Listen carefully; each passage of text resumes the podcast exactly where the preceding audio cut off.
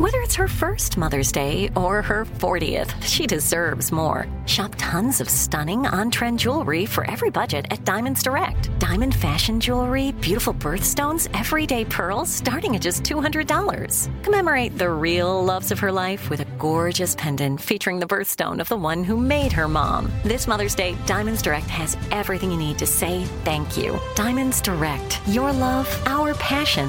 Online at diamondsdirect.com.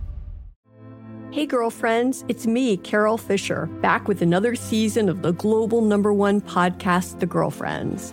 Last time, we investigated the murder of Gail Katz. This time, we're uncovering the identity of the woman who was buried in Gail's grave for a decade before she disappeared. Join me and the rest of the club as we tell her story.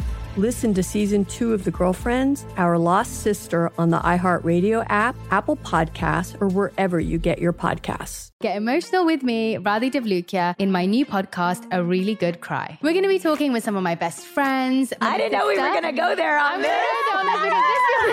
People that I admire. When we say listen to your body, really tune into exactly. what's going on. Authors of books that have changed my life. Now you're talking about sympathy, which is different than empathy, yeah. right? Never forget, it's okay to cry as long as you make it a really good one. Listen to A Really Good Cry with Radhi Devlukia on the iHeartRadio app. Apple Podcasts, or wherever you get your podcasts. Hello, and welcome to the Psychology Podcast. Today's episode is part of the Best of series, where we highlight some of the most exciting and enthralling and enlightening episodes from the archives of the Psychology Podcast. Enjoy. That is what consciousness is about. It's about creating the, the not disputable fact that I am doing my perceptions and you are doing your perceptions. And the, and the two channels of operation uh, and then the two kinds of operation are of the same type, but they are occurring in different organisms.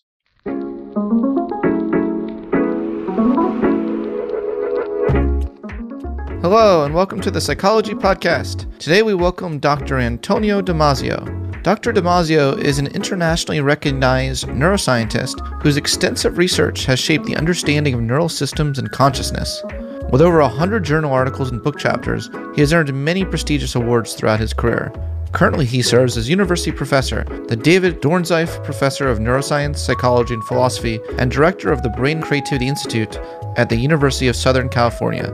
His books, Descartes' Error, Looking for Spinoza, Self Comes to Mind, The Strange Order of Things, and Feeling and Knowing, have been published in translation and are taught in universities throughout the world.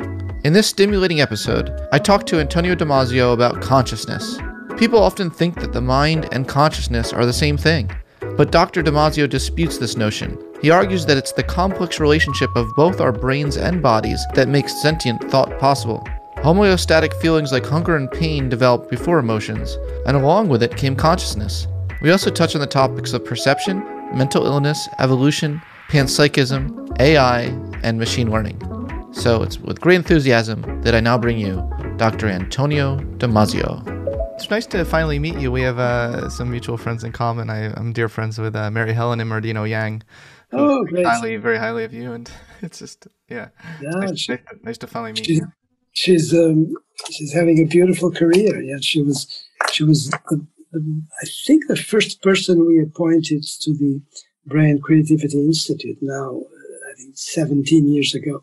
wow, time really does fly. Wow. Yeah. That that's how long ago you guys started that. I remember when you started the institute and Yeah, yeah that's exactly it. Yeah. Very exciting. well, uh, today I definitely want to discuss our, uh, our mutual interest in the neuroscience of creativity, but I wanted to start off today's episode going back all the way back to 1989 um, one of my favorite papers of yours in, in the journal Cognition called Time Locked Multi Regional Retroactivation. Now, we're going to have to explain and unpack what in the world that means to our general audience of listeners. But the reason why I wanted to double click on that is because I think that was a really seminal paper. I hope you agree of modern day brain network systems. Uh, research on consciousness. Uh, I see that as a really seminal yep. sort of early ideas. So, could you kind of unpack a little bit uh, what that paper showed?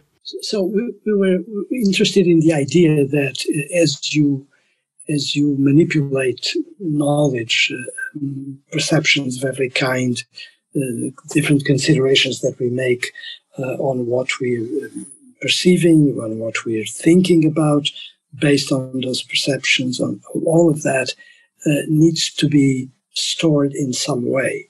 And, uh, and, and the storage, in all likelihood, proceeds by uh, the by uh, creating arrangements uh, of memories, of traces of all of those events near the places in the brain where they are formed to begin with.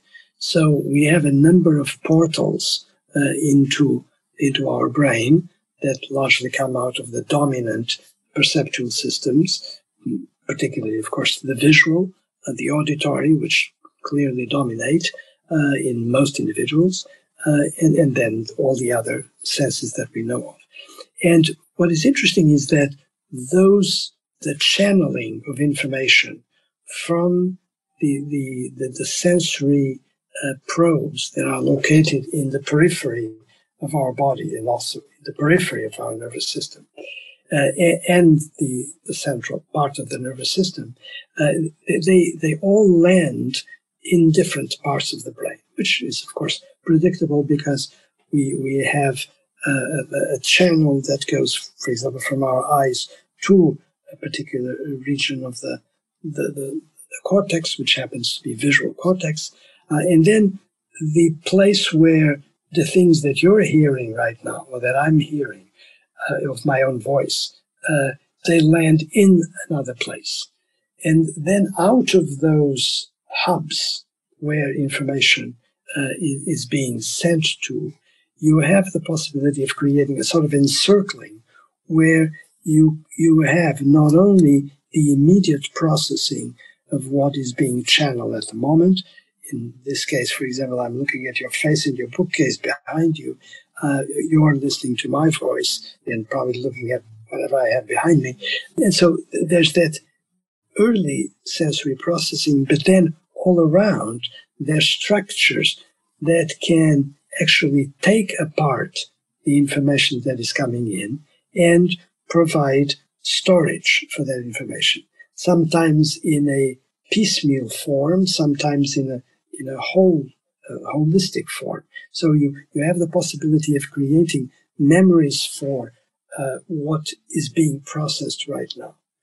Uh, and then depending on how important those things are for your life, they may stay on as permanent memories and be transformed, or they may be just disposed of in the in the in the course of in the course of life. And then what what is interesting too is that most of the time our um, our perceptions are not occurring in one modality only. So, for example, right now there is a visual perception that we're both having, an auditory perception, but also, lo and behold, we have the perception, quote unquote, of what is happening in our own body. For example, if all of a sudden you would be, you could be feeling hungry or thirsty, or you could have pain somewhere, that would be perceived as well, except that that would be arranged in a different kind of system. There's a cortical component to it too, to, as well. But by and large, it doesn't happen uh, in the cortex. The, the, most important parts, they happen in the brainstem, they happen in the spinal cord. So you can have all of this fabrication of traces of things that are happening to you inside your body and around you. They go to specific points in the nervous system, not in one. It's very interesting as a parenthesis that very often people that don't know anything about the brain or, or about the mind eh, eh, eh, studied in detail have, can perfectly well believe that all of this is going into one great big tank, one great big sink, and is all put together. But it isn't. It's all separated at birth. It's all separated and goes into different points. And those different points where it occurs, they already are sign of a convergence of signals. And then from there, they can go to another set of stations where further integration of the signals is done. Uh, and by again, a process of convergence of signaling, a little bit of a pyramid going into a point. And then eventually you can, you can have combinations of those different pyramids, of those different hooking points, and create something that is much larger. Uh, that really, uh, that's the great picture uh, that uh, I had for the, the convergence from multiple regions. And then what is interesting is that eventually you can have a combination of facts. For example, uh, right now, I'm talking to you. I have my perception of you. I'm, I know that I'm talking to you about this particular process, which is really a process of learning and uh, categorization and memory making. But I also know that I just talked to my assistant and we talked about a couple of specific things that I need to get done as soon as I'm done talking to you. And I'm also looking at a, a page from Corriere della Sera, that's the Italian newspaper, uh, where there is a review of my new book. Uh, and uh, was it good? Was it positive? It's very good. It's lovely. Good, Congrats. oh, it says uh, it's a lovely title: "Body and Feeling: The Romance of Damasio." nice. I love it. I love it. You can't get better than that. You know, from that. Yeah. Right. It's done by actually by a, a major, a major Italian um, biologist. Anyway, so all of this stuff is being integrated. And what is interesting is that if uh, next week you call me and you remind me of this session we're having, I could perfectly well remember not only parts of this conversation, but part of what I just told you about that particular review that happens to be on my desk. So uh, things have a way of being integrated by the time at which they're occurring, but also by the, the happenstance of being here at the right moment. And so things that are not linked uh, will be linked because at that time, in this case, the time in which I am talking to you, my eyes also fell on that page that was here on my desk, actually just behind you. Anyway, so that, that's what I had in mind, and it's a it has proven uh, helpful to explain um, problems of memory as well as making normal memory, because we know that when you can damage one part of the system, you don't lose memory across the board. You lose certain specific memories and memories of certain kinds, for example, that may be more related to the visual system than to another. Anyway, very complicated answer for, for a very complicated subject. Yeah, it's a very complicated paper you know yeah. but but the reason why i bring this up is because i think it's extraordinary it was a theoretical paper and it seems to have really a modern day work which is really focused on systems uh, yeah. level and, and, and brain networks has really bore, borne out a lot of those ideas if not all yeah. of those ideas so i think it's kudos to you kudos to you thank you very um, much there's a sentence in that paper that I wanted to link to your more modern work. And um, uh, let me just read this. You write Meaning is reached by time locked multi regional retroactivation of widespread fragment records. Say that 10 times really quickly. um, only the latter records can become contents of consciousness. I found that a very fascinating two sentences for a number of reasons. One, uh, there's a, there does seem to be something unique about humans or uniquely developed about humans in terms of our meaning making uh, facilities. And I'd love to kind of get into what is the neural machinery and uh, psychological processes that allow us to do that and why turtles can't do that, for instance. Second of all, th- that second sentence only the latter records can become contents of consciousness.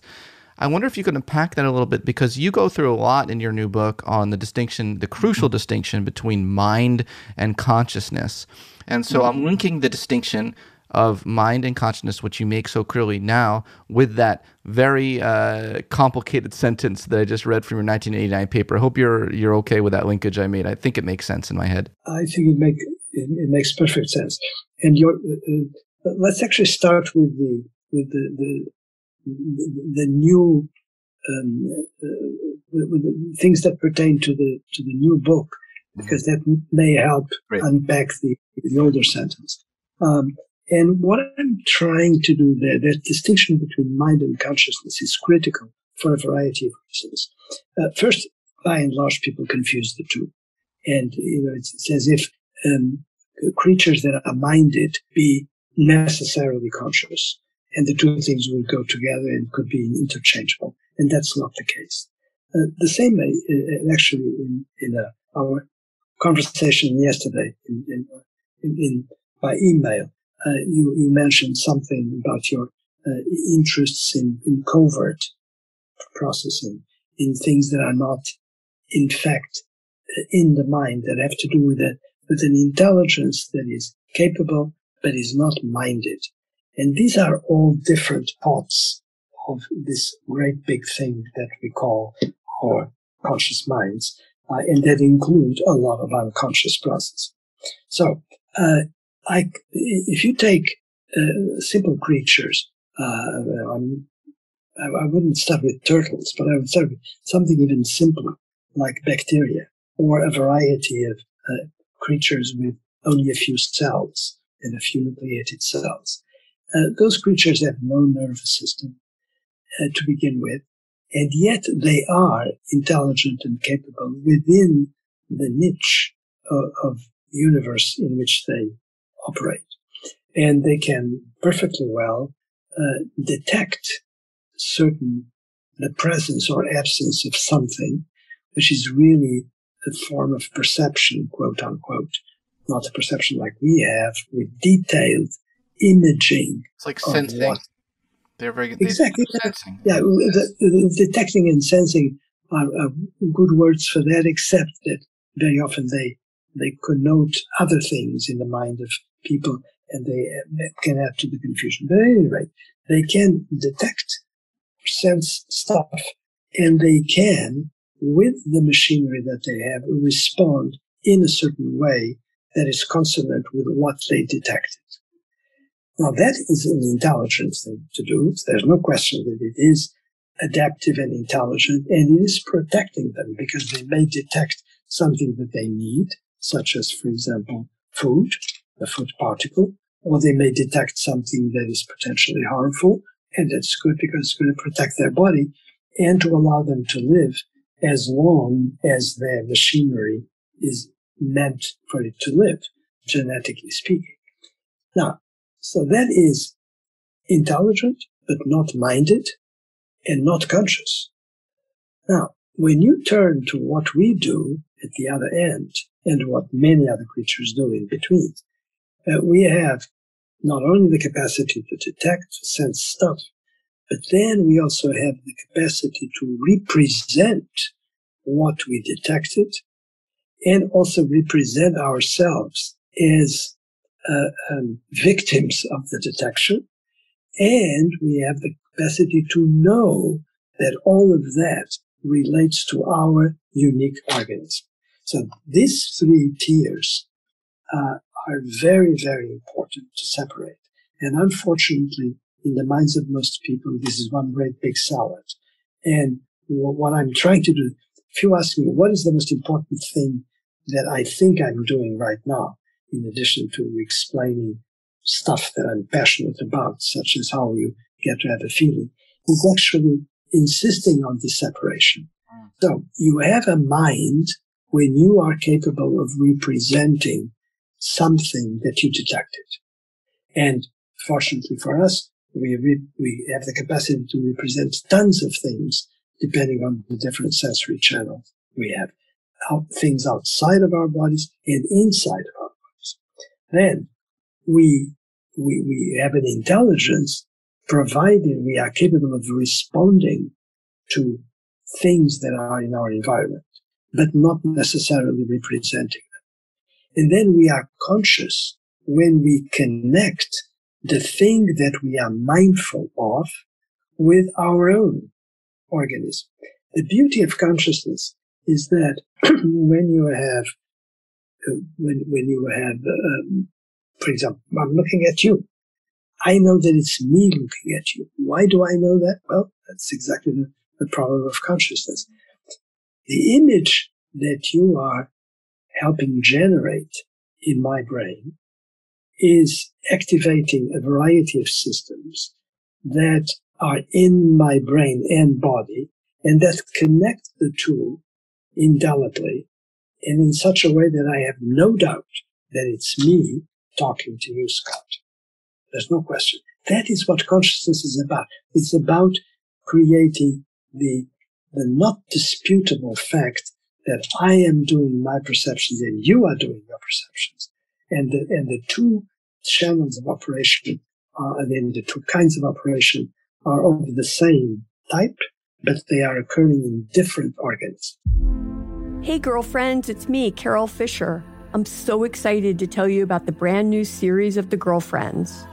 In season one, we told you about the murder of Gail Katz at the hands of my ex boyfriend Bob. At one point, a woman's torso washed up on Staten Island and was misidentified as Gail. She spent nine years in Gail's grave, and then she just disappeared. It's almost like it's become this moral obligation to find her. And that's what we're going to do find this missing girlfriend and tell her story. With the help of some of your favorite girlfriends from season one, like my producer Anna. Oh my God. My friend Dr. Mindy Shapiro. Hi, it's Dr. Shapiro, and I'd like to speak with the deputy medical examiner. And of course, Gail's sister, Elaine Katz. Having no closure, it kills you. Join us as we try to solve a 35 year old cold case. It's not going to be easy, but it's going to be one hell of a ride. what? I can't believe this. Listen to season two of The Girlfriends, Our Lost Sister on the iHeartRadio app, Apple Podcasts, or wherever you get your podcasts.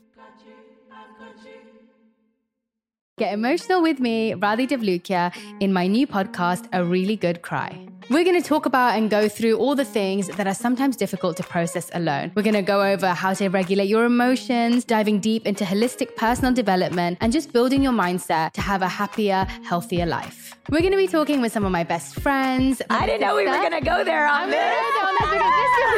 People that I admire. When we say listen to your body, really tune into exactly. what's going on. Authors of books that have changed my life. Now you're talking about sympathy, right. which is different than empathy, yeah. right? And basically have conversations that can help us get through this crazy thing we call life. I already believe in myself. I already yeah. see myself. And so when people give me an opportunity, I'm just like, oh, great, you see me too. We'll laugh together, we'll cry together, and find a way through all of our emotions. Never forget, it's okay to cry as long as you make it a really good one. Listen to A Really Good Cry with Radhi Devlukia on the iHeartRadio app, Apple Podcasts, or wherever you get your podcasts.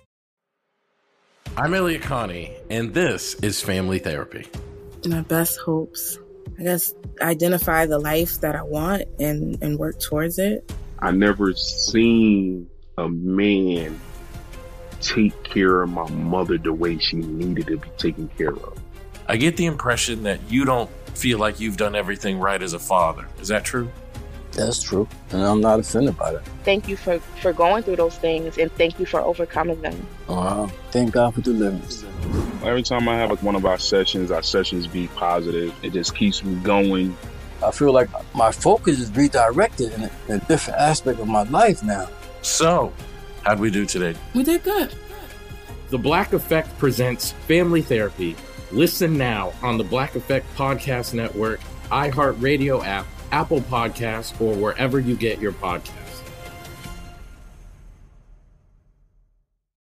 Yeah, for sure. And this is a really unique uh, aspect of your theory of consciousness, which not everyone in the field has this definition of consciousness. You know, there's uh, panpsychism is really hot right now, right? Yeah. They, the panpsychic people. Can i say that? Panpsychic people they they wouldn't say it. You have to have that criteria of the organism uh, being able to identify it with itself in order for it to be conscious. And this makes your work very unique and very influential that you, you really are arguing that there's a very important distinction. A lot of people in the field do not make this distinction. You know we should make that clear. Yeah absolutely. Yeah and, and i think that that if you don't make those, those distinctions i think you actually end up in the place that led to panpsychism. I think there is a, a very good reason why panpsychism at the moment is um, is popular, and that is an escape. Uh, people that have uh, um, come up against the wall uh, of consciousness and that talk about such things as the hard problem or the impossible problem uh, are, are really abstracted in their view of what can be. And as a result, um, almost anything goes, but panpsychism is helpful because, well, you know, maybe the reason why you can't explain it easily uh, is because it's, it's everywhere and something is not inside us. It's really something that we capture from what's around us, which I, I find, uh, first, no evidence for. And second, no way of um, testing, no way of um, doing an experiment that would cope with that. It's like string theory. it's like string theory in physics. But, but I, I, think it, I, I, can understand. I, I, have sympathy for people that feel cornered and not, uh, and not uh, uh, capable of, of, explaining it. But I am, uh, sympathy is one thing. I'm, I'm, I'm not in that camp. And there's one thing, let, let me add, because that, uh, you know, we, we really, through your question, we sort of got to the top of the problem. I know, I know, I know. Yeah. Very, very, very, quickly. But one thing that is uh, extremely important for me is this. Most of the things, probably everything that you read about consciousness, or for that matter, about mind, um, always talks about the brain alone. You know, people say we need to to find out how the brain um, creates consciousness. Excuse me? Why just the brain? Why this insistence, uh, insistence on the fact that the nervous system and the nervous system alone is the creator of these things? I dispute that. I don't think it is. But you don't, you don't need to go to the, to the surround spirits to find it. It's in your own body. The logical march here is from creatures that are alive, have bodies, but don't have nervous systems, to creatures that eventually are alive, have bodies, and have nervous systems. And minds and consciousness are ultimately the product of a particular relationship between the, the living organism's body and the nervous system in that body. It's not that the nervous system is plucked and put in this inside our bodies, and particularly inside our skull, and charged with creating minds and creating consciousness. Not at all. I mean, of course, you cannot have minds and consciousness without a nervous system. But the nervous system is there as a partner in the process that can lead to better life regulation. The nervous system is a servant of homeostasis, the same way that the body in general is a possessor of homeostatic uh, operations that will allow that organism, that, that living thing to continue for an allotted amount of time. Well, it sounds like there are implications there for those who uh, argue we might be able to upload our brains someday and continue our consciousness. It sounds like you're saying, no, that's not going to be possible because the brain is not only conscious, you know consciousness is not only in the brain, right? Exactly. So what, what the consciousness by you know, when you analyze what it really means to be conscious, when you come back to the thought that I advanced for you, which is that it's about knowing that I am here in my body, in this life, and that the things that I have in my mind, the representations I have, do not belong somewhere else, do not belong in another organ. They're mine. How do I know that they're mine?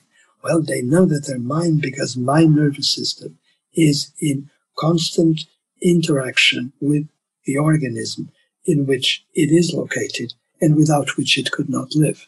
It's not. Yeah, I totally get it, and I want to. Uh, I just want to just um, for people who are not as cognitive scientists, they're maybe listening to some of our conversation. There are a lot of technical terms we're throwing around, but the, one implication I see from a lot of this as well with the uploading of the brain is that we may be able to upload and replicate a mind, but not consciousness. I mean, not we might not even be able to do the mind, but it seems like at the very best, maybe what we can do is just replicate Scott Barry Kaufman's mind. But I'm never going to be able to identify it with the full organism because it could be sitting in a vat of zero and ones. exactly.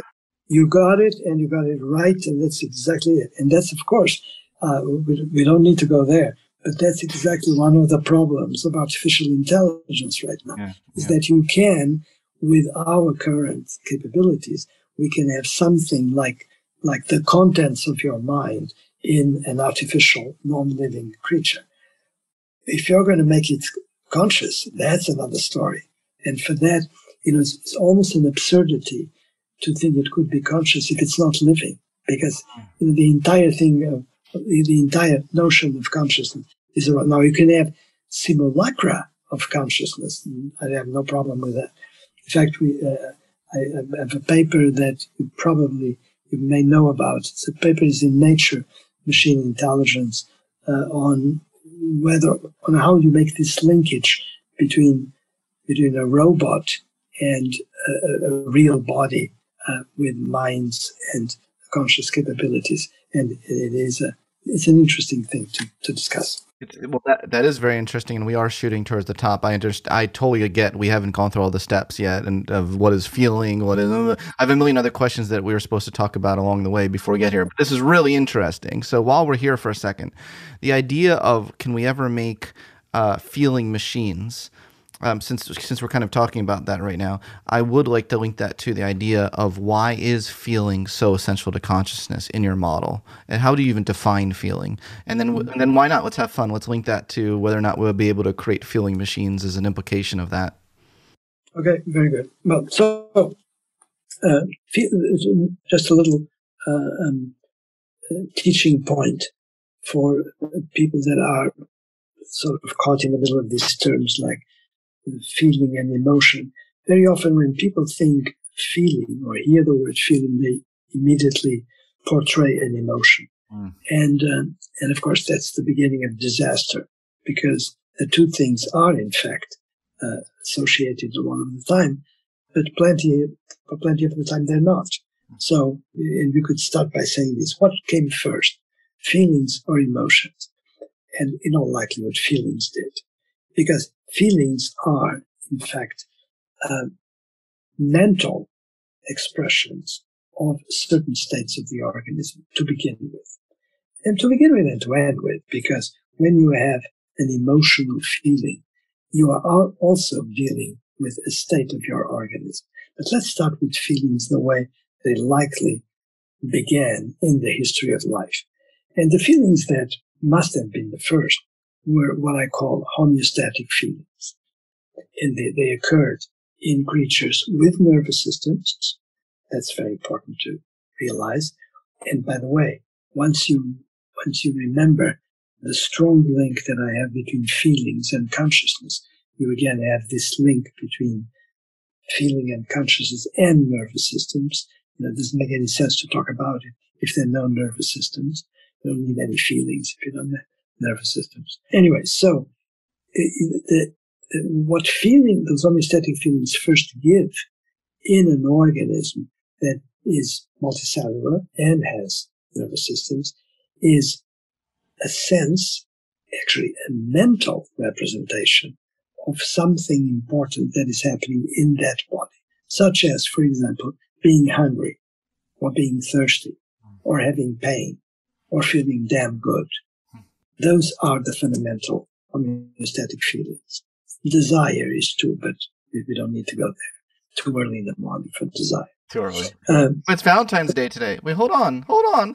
We're talking today on Valentine's Day, folks. Even though we're going to release this later, just so people know, it's relevant. Go on, yeah. Okay. So, um, what what is hunger telling you? Mm, yeah. You and only you. Hmm. it's telling you that there's it's a good time to have sources of energy brought into your body and that are lacking. And if you're thirsty, it's telling you something. And by the way, totally conscious right there and then. That's where consciousness first emerges. It's telling you in no uncertain terms, this is lacking. You need this. And of course, it's not telling you in so many words. It doesn't use words. It does, it uses the language of feeling with its spontaneous, natural occurring consciousness. And that's why I like to say that feelings were the inaugural events of consciousness. One fine day, after lots of uh, variations on, on the theme of organism regulation, this magic potion occurred within living organisms with nervous systems, and that was feeling. And it is so successful. It is so good at telling you immediately drink, eat, uh, uh, recoil from an attack, um, do something because you're having pain and it's probably going to kill you. Do something to prevent it or avoid it or go to the doctor. Uh, all of those things were extremely informational. They were giving you there and then useful information to maintain your life. There's no way you could have proceeded life in a complicated organism uh, with multicellular and with nervous system if you did not have that information. In other words, you went rapidly, some 500 million years ago, you went rapidly from having organisms that, unless they were lucky, they would die, to organisms that, even if they were not like, lucky, they had enough information to do something useful about their life and to reduce the risk of death. And that's, this makes perfect sense from an evolutionary um, perspective. And that's where I think consciousness began, at the level of feeling. Now, because you wanted me to say things about feeling for your uh, listeners, then I will also say that, that the confusion with emotion is a problem because what developed in living creatures as emotions, which don't develop with humans, developed before, of course, are theatricals.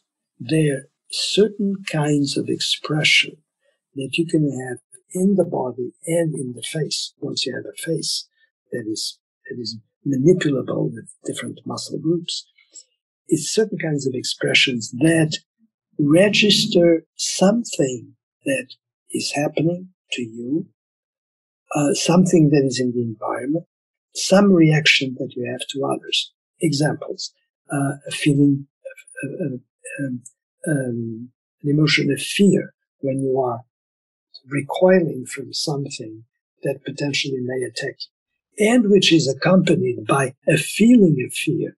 So this is where things get extremely complicated, yeah. and people really need to think a little bit because then it's clear as daylight when you are having the emotion of fear, your eyes bulge, you you, you pull back, uh, and uh, and lo and behold, your body changed. And because your body changed, those changes are what produce the feeling of fear. But the emotion itself is a set of actions. By the way, the word emotion etymologically is perfect. It's about the Latin emotere. It's to move to the outside. You you have it's an actor studio. You know, you're just doing things. And by the way, if you have uh, anger, you do the same thing. You know, it's it's a different sort of theatricals, but it's again represented in your in your body. And if you are uh, um, terribly, uh, if you want to seduce somebody, uh, you, you also do the corresponding theatricals, and they also are felt because they are represented internally with your nervous system and, and, and they, they can end up being a feeling which is subjective. Emotions by themselves are not subjective.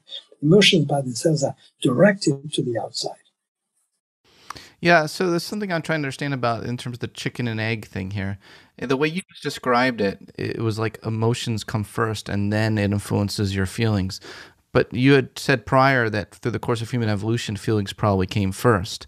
Exactly. So uh, that's, that's where you need to distinguish between the homeostatic and the emotional in, in a proper sense. So the, the, the, things that came first were the homeostatic feelings.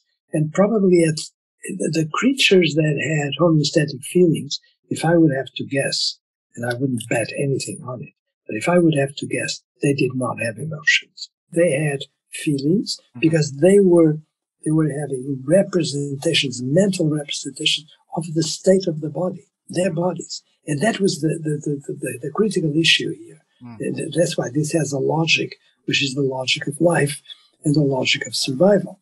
It, it, it, that came first because it was so important for that organism. When you start having emotions, it's at a point in which you have already some complex interactions with other beings. Mm. And some, those other beings can cross you and you get angry, or they can do something, or the environment can do something that threatens you and you get fear and so forth. So it, it's a different stage and it's actually more, it reflects a greater complexity of the organism, although in the end they don't need to be more complex eh, as phenomena. But, but they're there reflecting something else. Uh, and but all of this can end up felt, and felt simply means that you automatically know it's in you, it's in mm. your organism, and that also means that you are automatically conscious. The two things have to go together. Hey, girlfriends, it's me, Carol Fisher. I'm so excited to tell you about the brand new series of The Girlfriends. In season one, we told you about the murder of Gail Katz at the hands of my ex boyfriend Bob. At one point, a woman's torso washed up on Staten Island and was misidentified as Gail. She spent nine years in Gail's grave, and then she just disappeared. It's almost like it's become this moral obligation to find her. And that's what we're going to do find this missing girlfriend and tell her story with the help of some of your favorite girlfriends from season one, like my producer Anna. Oh my God. My friend Dr. Mindy Shapiro. Hi, it's Dr. Shapiro, and I'd like to speak with the deputy medical examiner. And of course, Gail's sister, Elaine Katz. Having no closure, it kills you. Join us as we try to solve a 35 year old cold case. It's not going to be easy but it's going to be one hell of a ride. what? I can't believe this. Listen to season two of The Girlfriends, Our Lost Sister on the iHeartRadio app, Apple Podcasts, or wherever you get your podcasts. Get emotional with me, Radhi Devlukia, in my new podcast, A Really Good Cry. We're going to talk about and go through all the things that are sometimes difficult to process alone. We're going to go over how to regulate your emotions, diving deep into holistic personal development, and just building your mindset to have a happier, healthier life. We're going to be talking with some of my best friends. I didn't know we were going to go there on this.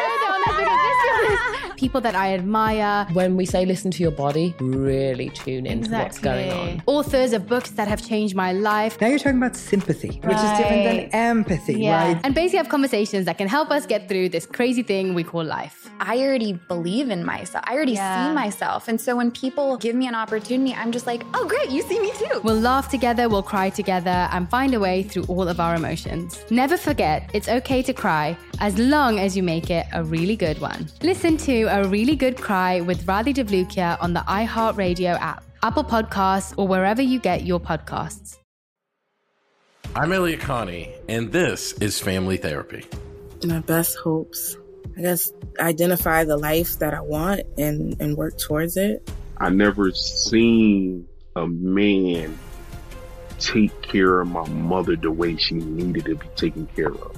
I get the impression that you don't feel like you've done everything right as a father. Is that true?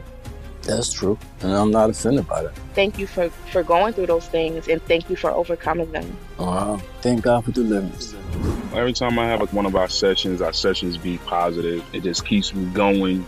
I feel like my focus is redirected in a, in a different aspect of my life now. So, how'd we do today? We did good. The Black Effect presents Family Therapy Listen now on the Black Effect Podcast Network, iHeartRadio app, Apple Podcasts, or wherever you get your podcasts.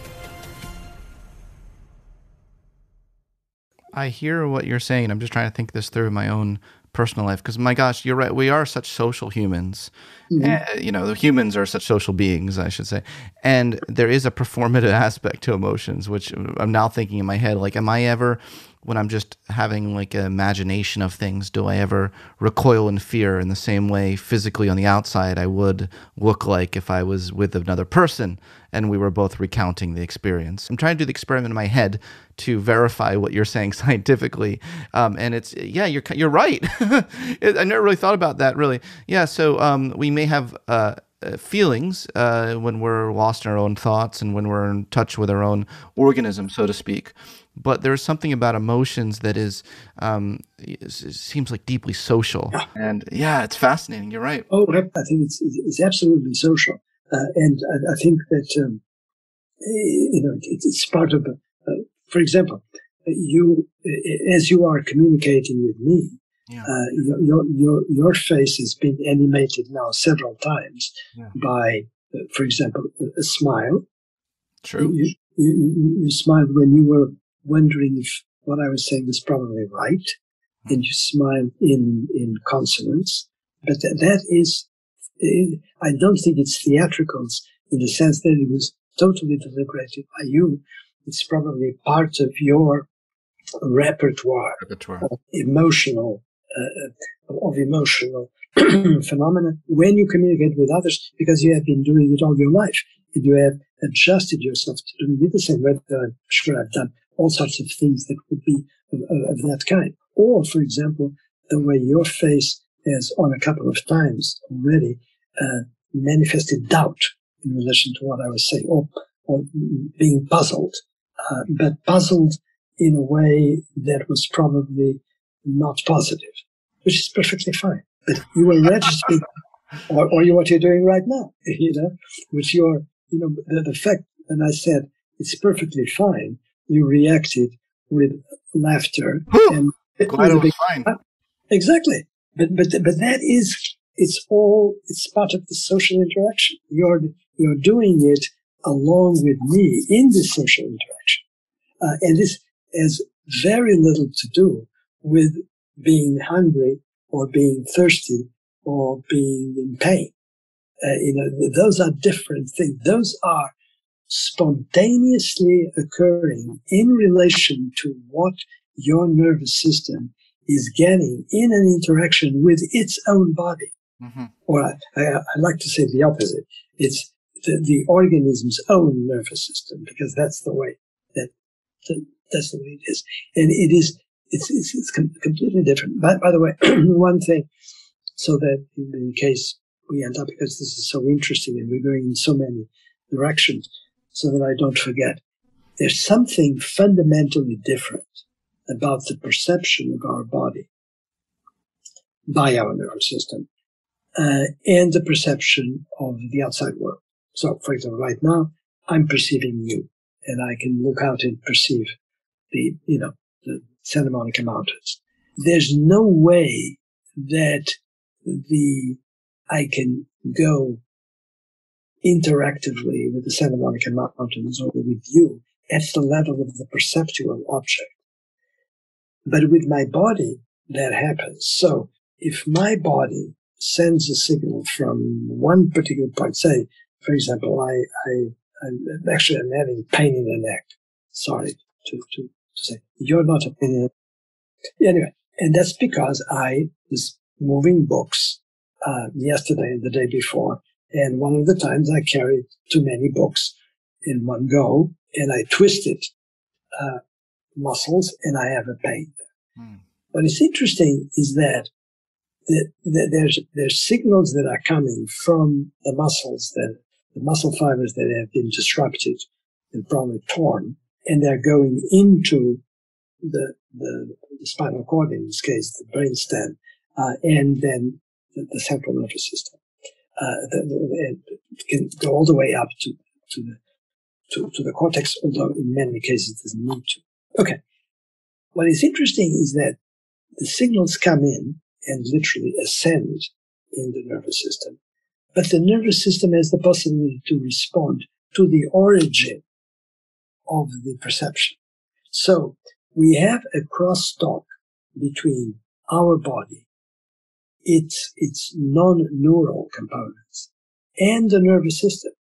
The, the non-neural components of the body talk to the nervous system. The nervous system talks back.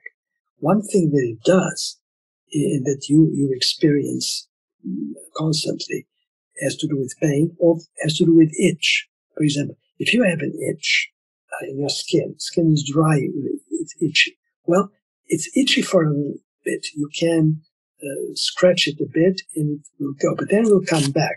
But then after a while, even if you don't do anything about it, it will go. And it will go because the central nervous system is sending signals back to that place, doing at the local level uh, chemical corrections of the environment so that the thing gets adjusted. So it's never the case that you have a body here and a nervous system here, like I have my brain here and you on the screen. You, there's no way that screen and you are going to do anything to my nervous system mm. directly. Whereas in the case of interoception, that happens all the time. So that's another fundamental way, which by the way has been completely neglected by anybody that is doing theory on consciousness with extremely rare exceptions. There's no way that, that you can understand this phenomenon without acknowledging that interoception, that is the perception of the interior, quote unquote, is different in its design, in its operation from the perception of the outside world. These are two things that are completely different. Now, of course, in our, in our high functioning minds and, and brains, it all works together very well. Yet they are different. And that's those, it's those differences that give you an entry into problems like consciousness and that you can explore and exploit to your advantage for sure. I mean, if you're if you're a psychopath, you know, you can absolutely. There's a real huge distinction between feelings and emotions, and if you're an actor, there's a huge distinction. But it seems like in most people's everyday lives, there there's a great feedback loop between the two that makes it more genuine, so to speak. In my, in my view, there seems to be something different between the way I'm responding to you socially today and an actor would respond to you because I, I am feeling things that are correlated at a p less than 0.05 level with the, the expression on my face. So it's not completely random. Do you know what I mean? Right. Absolutely. I, totally agree with you. Yeah. Yeah. And, the, the, the, the, connection to, to acting is only useful to give, to, to bring home the, the, the point that certain things can be fabricated at the level of actions because they are to begin with actions. And of course, what we call a great actor is someone that can do those expressions so well that it looks spontaneous and real, as opposed to uh, being fabricated by technique. Oh, you know what? I would even go one step further and say probably the best actors are those that have a really good congruence between a, a fabricated emotion and then the genuine experience. Um, that I totally, I totally agree, I, and I think, and, and that actually speaks to the, the distinctions, for example, uh, actor studio actors and non-actor studio actors have that kind of difference. They're good. It's such a talent. It's so amazing. I mean, I, obviously you can you earn that, but I do think that there's a certain talent component in there as well, and that's a fascinating question. Is what yeah. is that talent component? Yeah. You know, it makes you good at that. I love thinking about the aberrations or the the outliers to lots of this kind of stuff. You know, we start mm-hmm. thinking about things like schizophrenia you know, and the hmm. way that those that mind is uh, the, the, different connect altered brain network connections in people mm-hmm. with schizophrenia. Would you say that when they're having a psychotic episode, uh, that they're not let's say they're having a disassociative episode where they're not identifying the contents of their mind with themselves, would you argue that in those states, schizophrenic patients are not conscious? Uh, by your definition? Oh no no no no! I, I, I, I never never argue that. No, I think they are conscious okay. because there is a uh, there's something Scott. said uh, something I want to tell you because you're interested in this, and also to your listeners. There's something very beautiful about feelings, whatever they are. There is the continuity. Homeostatic feelings have a continuity. That's something that uh, you know. Uh, a while ago, somebody said, Oh, so you talk about these homeostatic feelings, and you say that homeostatic feelings are the reason why you're conscious, and, and that you require them to be conscious spontaneously and so forth. And then, but since I'm not hungry all the time, and I'm not horny all the time, and I'm not thirsty all the time, then what happens? Then I become unconscious in between my hunger and thirst episodes. And I said, no, you're, you're, you're constantly feeling. You have this continuous feeling of being alive. I've called it several times a feeling of existence, the feeling of being alive. It's, if you, if you meditate a little bit, or if you just be quiet, you realize, you realize that there's something humming in you, which is being alive. Mm. And which, by the way, if you would not be alive, you would, you would not notice it. Yeah. Uh, and, do you know that for sure? Are you sure? Do we know that for sure, 100%? no, I don't. I don't. I, That's I don't metaphysical. yeah, yeah, I don't know that for sure. Yeah, yeah. Uh, I suspect strongly. Uh, anyway, so th- this feeling of continuity is extremely important. So when when you, uh, I have to tell you that I've not, I've thought about uh, feelings in psychiatric conditions. Mm. I've on purpose sort of avoided thinking about feelings in schizophrenia, um, but I've thought about them in depression, for example. And I, I think there's always a continuity a feeling of existence. It's there and it's sort of humming along because you are in this interaction between the nervous system and the and, and, and the body. So it's inevitable. So you could say that um, the other feelings, say feelings of hunger or thirst and so forth, are sort of if you plot it as as a, a running graph, are things that come the crest on top of that humming up and down feeling that is constantly there on your monitor. That is the, the feeling of life, the feeling of existence. But as I understand your theory, feeling is a necessary but not sufficient condition for consciousness. In order for consciousness to occur, there needs to be this real coordinated operation of being, feeling, and knowing. And it does seem like in certain schizophrenic patients, the knowing part is not there. So that's why I ask you the very pointed question. According to your definition, it seems like you would say that they're not conscious, even though they're feeling. No, but I, I think that the, the, the way in which you're taking that combination of being, feeling, and knowing is not as literal uh, as, as, that. So, uh, of course, I mean, what are the conditions? You have to have a living organism. You have to have an organism that has a nervous system.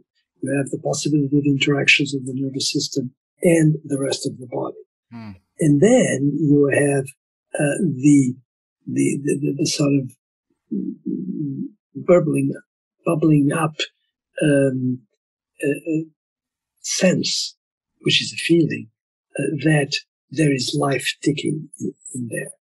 Uh, the knowing um, is a, a, very interesting question. Do you need to be, in addition to it being there spontaneously, no questions asked? Do we need to have a reflection on it? I don't think so. And I think that what is failing in schizophrenia is at the level of a reflection on what is happening in that organism. BA, BA10. is that? BA10. yeah. So, right. So the, the cognition, yeah. The spontaneous feeling of existence is still there. It, it, it, it doesn't go away. Um, but I, it's quite interesting. Yeah, I'm not letting this go. I'm not letting this go because it is very int- it brings raises a lot of interesting questions. No, no, I, dissociative episodes. I'm going to I'm I'm going to think very carefully about your question on schizophrenia, mm-hmm. and I will send you an answer. Thank you. I, I really truly appreciate that. This is this is what a good scholarly conversation is about. So we're modeling that right now. So wonderful, beautiful. Let's talk about creativity a little bit. You know, I it's a topic we both love uh, and the neuroscience of creativity. I know you're very interested in complex emotions, things like the bittersweet. You know, my friend Susan Cain just wrote a whole book about this emotion, bittersweet. But I know that you're really interested in mixed valence emotions, and I, I'm I'm absolutely enamored with that as well. What's the role of these kinds of mixed emotions in in helping us have more complex cognitive processes like creativity and meaning making? Hmm. Um, Fair well, question. yeah, everything is fair. Uh, uh, the it goes in the mix. You know, creativity is such an extraordinary, uh, an extraordinary field to to to look at. Um, I think that depending on, you see, it all depends on what you're working on. If you're if you're writing uh, literary sentences, or if you're uh, making uh, if you're making a painting or a sculpture, they're, they're, they're very different uh, different levels of operation, different complexities, uh, and they all take, they all exploit this amazing high level of consciousness that we have gotten to, which, by the way, is one of the reasons why people are so confused about consciousness and why it is so difficult to bring them down to the simple fact that feelings are spontaneous events in consciousness. Mm. Because most of what people have been thinking and reading about creativity, about, sorry, about uh, consciousness has pulled them up and has taken them to not only high level consciousness, but to the consequences of high level consciousness in the form of the creative objects that are around us. So, uh, nobody ever started looking at consciousness from, from the bottom up. People start looking at consciousness in the extended consciousness totally. that occurs when we have when, when we have this sort of literary sense of the universe uh, together with the, the science that has accompanied it. And creativity is so central to this. But again, it, it sort of pushes you up where you have consequences of being conscious, but where the real operations are no longer in the domain of consciousness, but rather in the domain of knowledge and creativity, in the domain of manipulation of knowledge. Now, of course, you couldn't manipulate that knowledge if you were not conscious to begin with.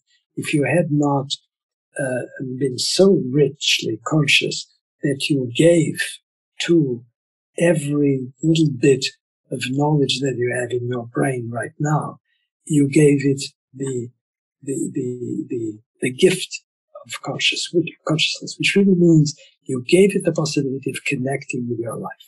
Mm. That's it. You're conscious, if, even if you're thinking you, you have just been listening to a particular passage of Mozart or Bach. Uh, those are so incredibly complex in the way they were written or in the way they're being performed by a superb soloist.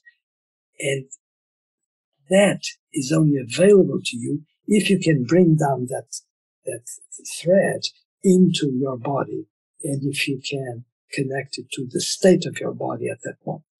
That's when consciousness occurs.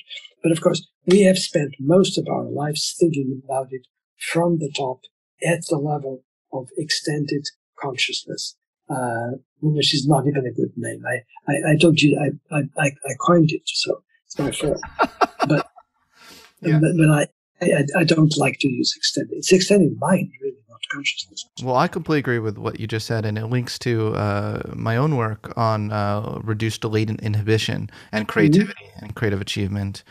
Uh, work I did in my dissertation, where creative people tend to have this uh, reduced threshold for the, that pre-gating mechanism for kind of allowing in some of that more sensory information and not tagging things as irrelevant. This is also work that obviously like people like Jordan Peterson and uh, Shelley Carson um, mm-hmm. did as well.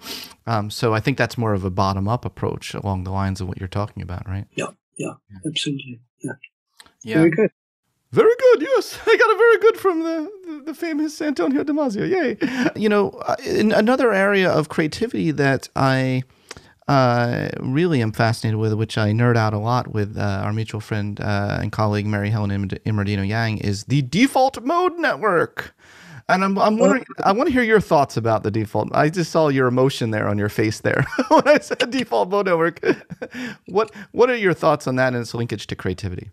It's it's too early in the morning for default mode network. I love that. Yeah, I love that. Yeah. I'm, I'm, I'm, I'm still half asleep.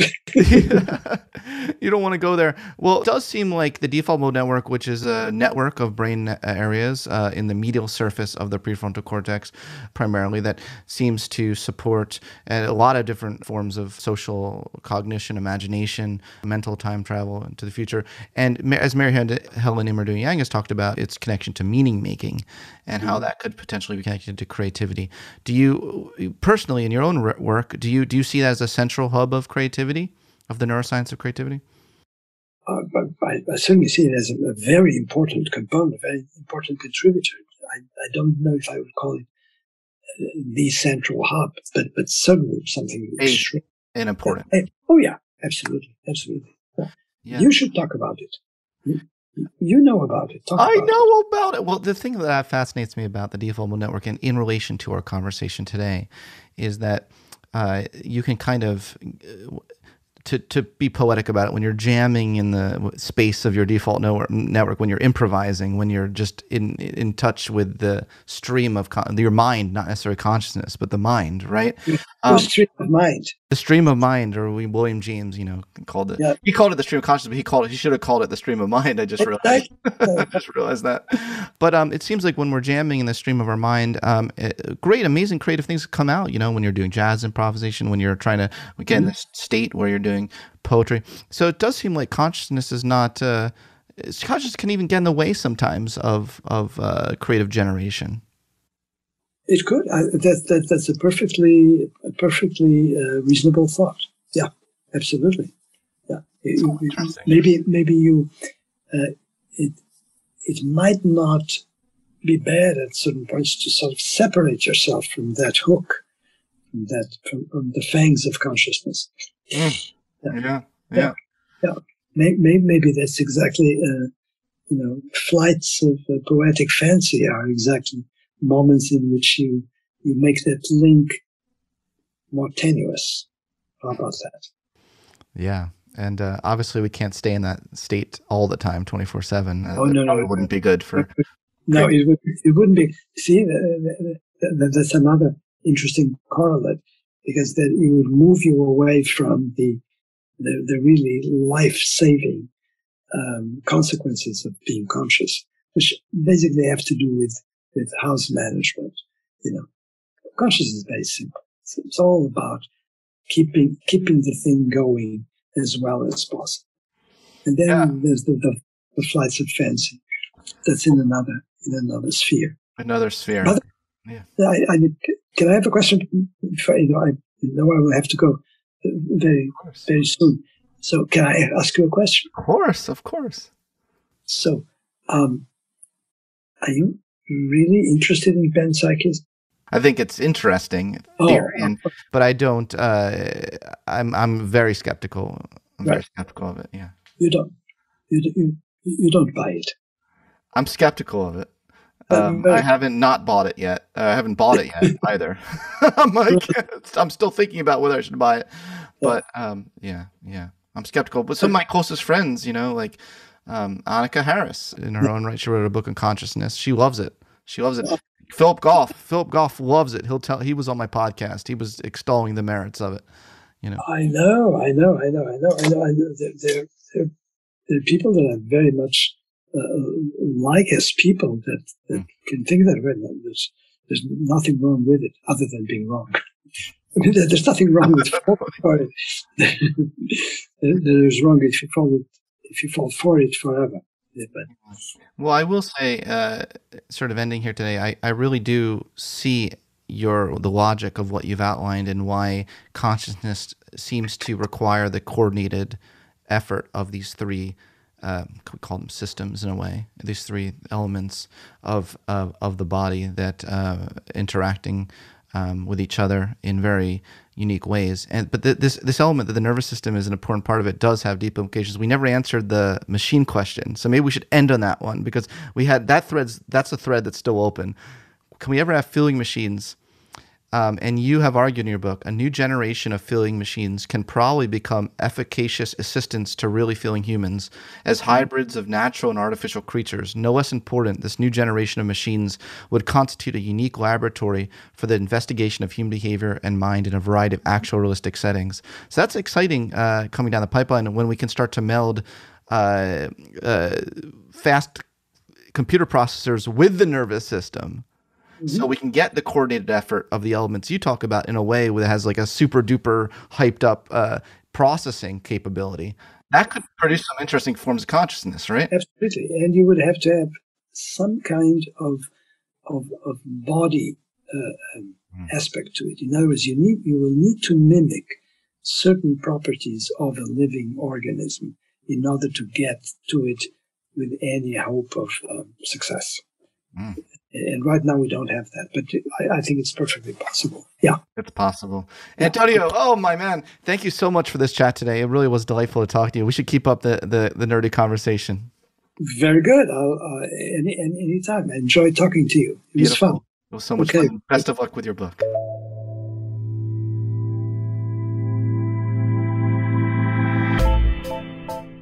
Thanks for listening to this episode of the Psychology Podcast. If you'd like to react in some way to something you heard, I encourage you to join in the discussion at thepsychologypodcast.com or on our YouTube page, The Psychology Podcast. We also put up some videos of some episodes on our YouTube page as well, so you'll want to check that out. Thanks for being such a great supporter of the show, and tune in next time for more on the mind, brain, behavior, and creativity.